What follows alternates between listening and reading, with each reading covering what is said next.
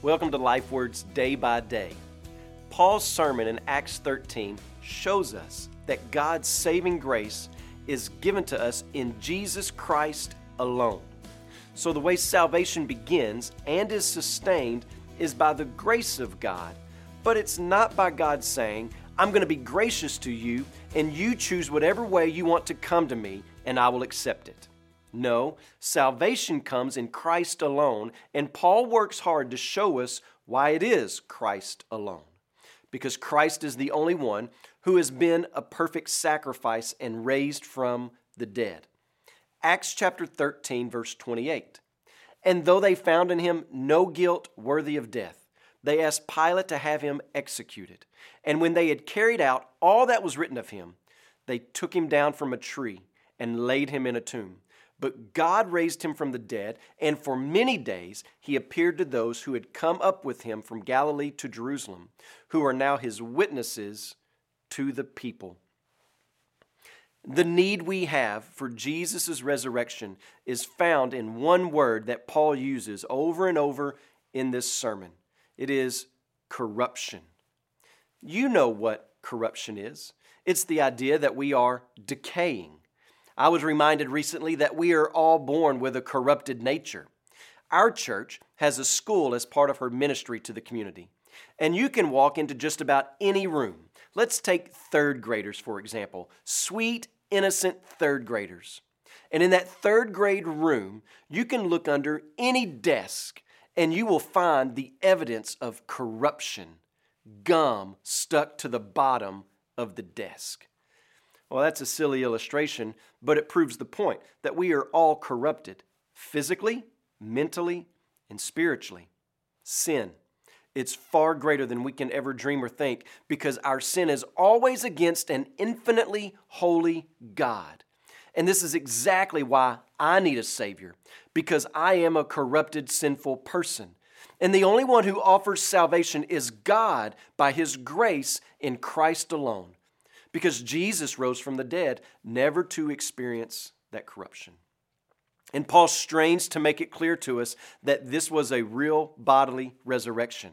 There were witnesses to the resurrected Christ. And this was not a bodily resurrection that had more potential, but rather that God reached through death for the first time and resurrected Jesus with a new, transformed body.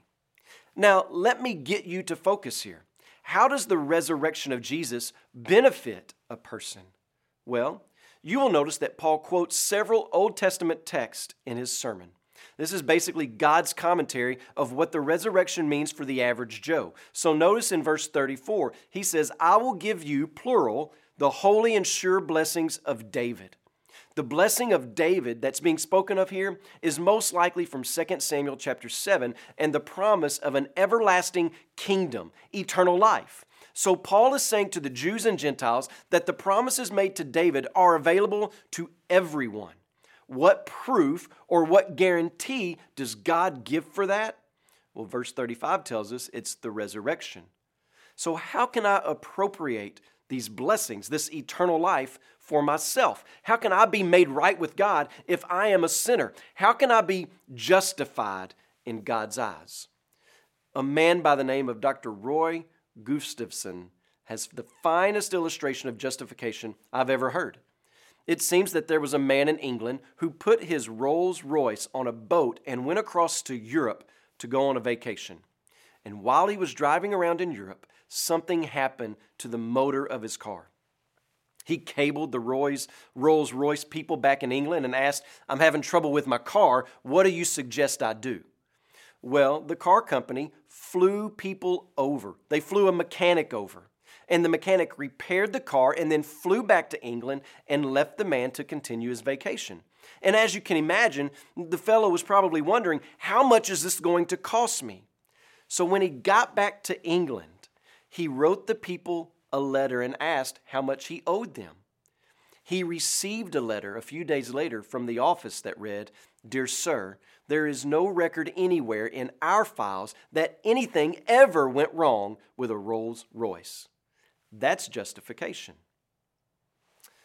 Well, Jesus comes to earth, dies for the believer's sin, is raised from the dead, overcoming Satan's sin, and death, so that when I place my hope and trust and faith in Jesus' work, God looks at me as if I had never sinned.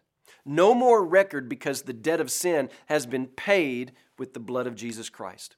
Paul says in the book of Colossians that that record of debt has been canceled. We are saved by grace alone, in Christ alone, through faith alone. When you pray today, pray for our missionaries in Myanmar, Rama, Lami, Rosami, Dongi, and Pika Bochun.